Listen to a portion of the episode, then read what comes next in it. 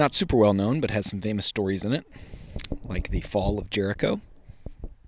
Starts like this After the death of Moses, the servant of the Lord, the Lord said to Joshua, the son of Nun, Moses' assistant, Moses, my servant, is dead. Now therefore arise, go over this Jordan, you and all this people, into the land that I am giving to them, to the people of Israel.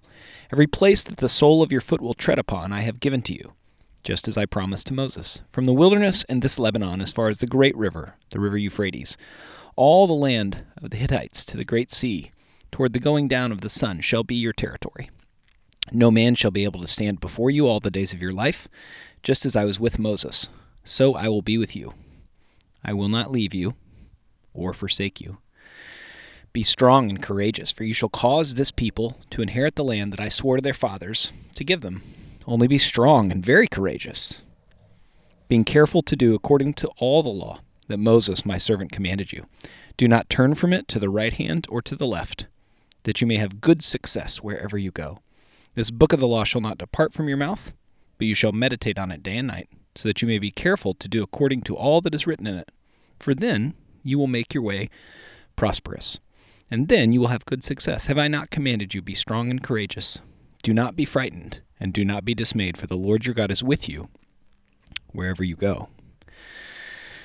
The book of Joshua is very interesting because it's the continued story of the nation of Israel, the nation God called into existence to bless the whole world through the promotion of his name, through the subsequent removal of idols. Sometimes the book of Joshua is misunderstood because it can look like God favors his people over the other people because of what the Bible does and doesn't explain.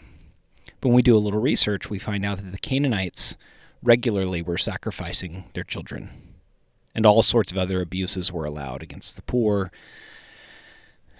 People were marginalized and assaulted. If you read back in the book of Genesis, it describes some of their ways.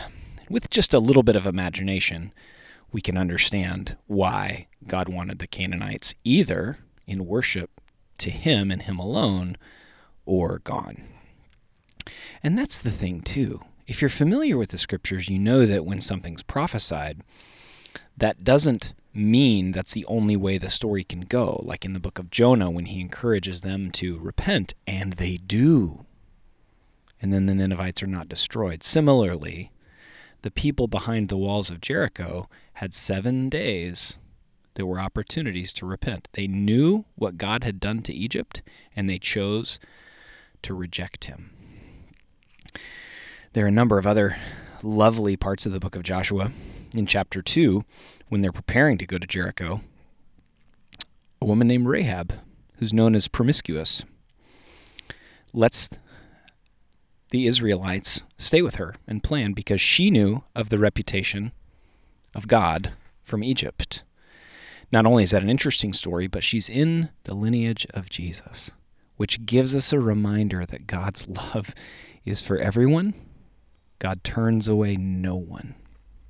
The story goes back and forth, much like the Exodus narrative itself. On the way to Canaan, the people turn away from God and then they return to Him. And yet He is always good, and He continues in covenant with them. And he continues to love and guide them back to the ways of the with God life. Joshua chapter 1 verse 9 again says this, Have I not commanded you be strong and courageous? Do not be frightened and not, do not be dismayed, for the Lord your God is with you wherever you go. Which is such a lovely reminder, not that we shouldn't have fear, but we have the Lord who strengthens us, gives us courage, removes our fear, and is with us wherever we go. Have I not commanded you, be strong and courageous? Do not be frightened and do not be dismayed, for the Lord your God is with you wherever you go. Reminding us of the gospel that God loves us, that He's with us wherever we go because of Jesus, who not only atoned for our sin, but strengthens us and gives us courage for this life. That's it for five more minutes. Have a good week.